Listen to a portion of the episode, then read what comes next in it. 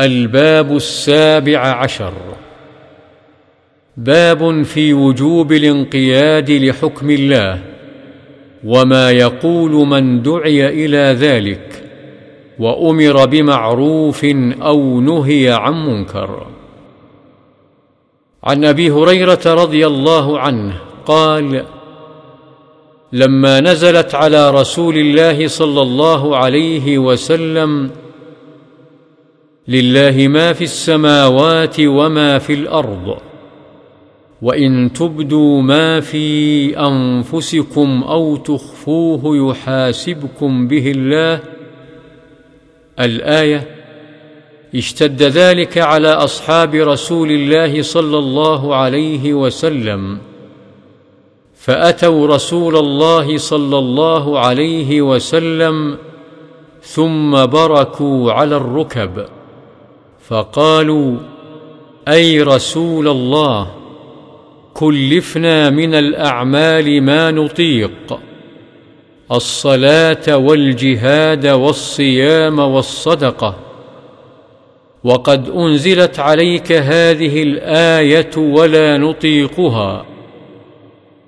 قال رسول الله صلى الله عليه وسلم أتريدون أن تقولوا كما قال أهل الكتابين من قبلكم سمعنا وعصينا؟ بل قولوا سمعنا وأطعنا غفرانك ربنا وإليك المصير. فلما اقترأها القوم وذلت بها ألسنتهم أنزل الله تعالى في إثرها آمن الرسول بما أنزل إليه من ربه والمؤمنون. كل آمن بالله وملائكته وكتبه ورسله.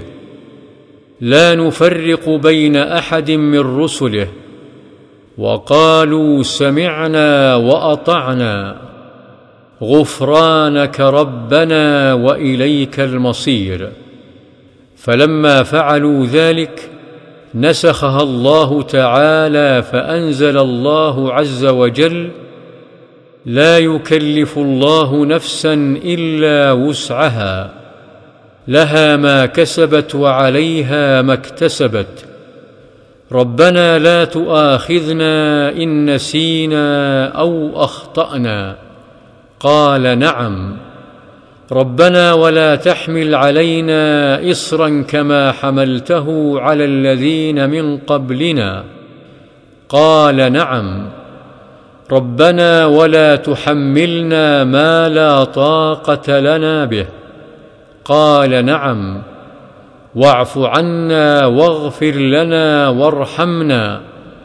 أنت مولانا فانصرنا على القوم الكافرين.